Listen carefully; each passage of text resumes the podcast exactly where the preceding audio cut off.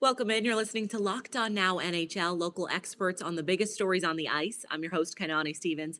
Thank you for making Locked On Now your first listen every single weekday. We've got our Locked On NHL host here to recap the action from Sunday afternoon. Four teams with playoff hopes picked up wins on Sunday to get a little bit closer to clinching a postseason berth. Let's go around the league with our local experts. Let's go around the league. The Washington Capitals have turned it on at the exactly right time. Three wins in a row in the middle of this playoff push. Locked on Capitals goes over the latest victory and fills you in on why Washington has been able to turn it around. Hello, this is Dan Holme from Locked On Capitals. The Washington Capitals win three in a row. Yes, this Capitals team has really turned it around ever since TJ Oshie announced they had an all team meeting this team has really ratcheted up the pressure. They win three games in a row. They win one against Tampa, they win one against Pittsburgh, and one today against Boston. This is a totally different Capitals team. The Capitals earned their third straight win against teams higher than them in the Eastern Conference standings and moved within two points of the Penguins. Like I say, this team has really turned it around, and everyone is all in. They're in it to win it. You get uh, scoring from offense, defense, and you see a big improvement in the goaltending department. Keep it locked on to Locked On Capitals, and I will keep you updated on all the news on this exciting Capitals team, your team every day. Right in front of the Capitals in the Metropolitan are the Pittsburgh Penguins, who are closing in on clinching a playoff spot. They got a second point Sunday by beating the Predators in overtime, and our Locked On Penguins host tells you how it happened. Well, uh, finally, the Penguins get a win. Hey, everyone, I'm Hunter Hodes here with the Locked On Penguins podcast, back with another Locked On Now. For once, I'm actually not wearing a hat, as again, it's the Pittsburgh Penguins. They get a three to two overtime victory against the Nashville Predators to stay four points ahead of the Washington Capitals for third place in the Metropolitan Division.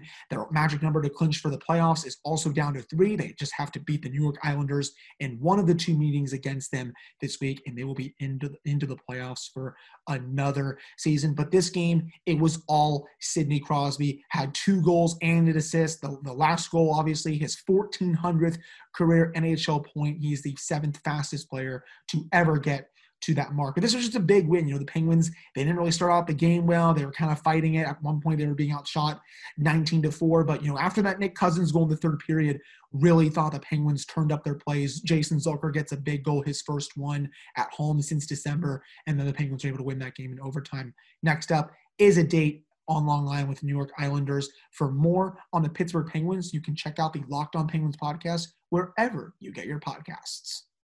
The Dallas Stars are another team fighting for a wild card spot right now, and they are getting those needed wins. Dallas won in Chicago last night, and Locked On Stars goes over how Dallas got its six goals in the victory. The Dallas Stars came out on Sunday night and took care of business, defeating the Chicago Blackhawks and earning the season series sweep over Chicago. Hey, everyone, Dane Lewis here with the Locked On Stars podcast, coming to you on Sunday night after the Stars were victorious over the Blackhawks by a score of six to four. And this game had a little bit of everything. It was quite the offensive shootout.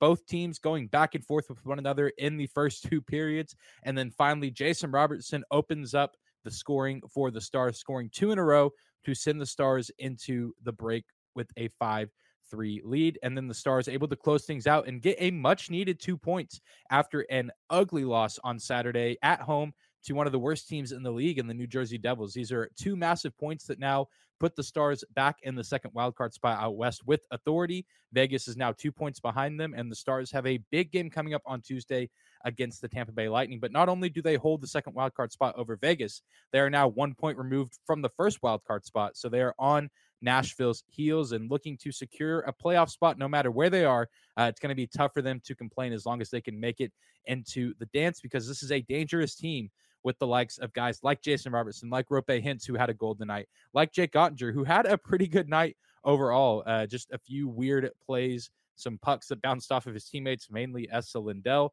but he was able to recover from that, and the team as a whole able to recover from Saturday's hideous loss, and they move on onwards and upwards with this team. And now they move their focus to one of the more challenging matchups from the Eastern Conference in Tampa Bay. Well, we will cover this Sunday matchup in its entirety on Monday's episode of Locked On Stars. I can't wait to see you there. The Minnesota Wild gave up three goals in the first 10 minutes against the Kings, but responded with six unanswered to take what ended up being an easy win. Locked on Wild recaps the comeback. Blowing a two goal lead is bad. Blowing a three goal lead, even worse. Hey, everybody, Seth Topal, host of Locked On Wild, your daily Minnesota Wild podcast, recapping a 6 to 3 win for the Minnesota Wild over the Los Angeles Kings to get win number 44 on the season. Wild trailed 3 0 with time winding down in the first period, thanks to a Kings shorthanded goal, an even strength goal, and a power play goal as well. But then Kirill Kaprizov got the scoring started, his 42nd goal of the season, which ties Marian Gaborik and Eric Staal in the Wild record books for most goals in a single season. After that, it was Matt Boldy making his return to the lineup. Welcome back, young man. Also scoring Jared Spurgeon in the second period to tie it up at 3 3. Then Mats Zuccarello, Marcus Foligno, and Nick Bjugstad add the fourth, fifth, and sixth unanswered goals for the Wild, who scored, as mentioned, six straight goals after trailing early 3 0. Marc Andre Fleury rebounded nicely to pick up some nifty saves down the stretch, and the Wild pick up their 20th come from behind win on the season. Some uh, things to clean up in this game for sure for the Minnesota Wild, but it's not how you start, it's how you finish. For more on this game and more on the Minnesota Wild, make sure you're following Locked On Wild wherever you listen to podcasts. That's all for today on Locked On Now NHL. Thank you for making Locked On Now your first listen every single weekday. Make sure you check out Locked On NHL and your team's Locked On podcast. I'm Kainani Stevens. This has been Locked On Now.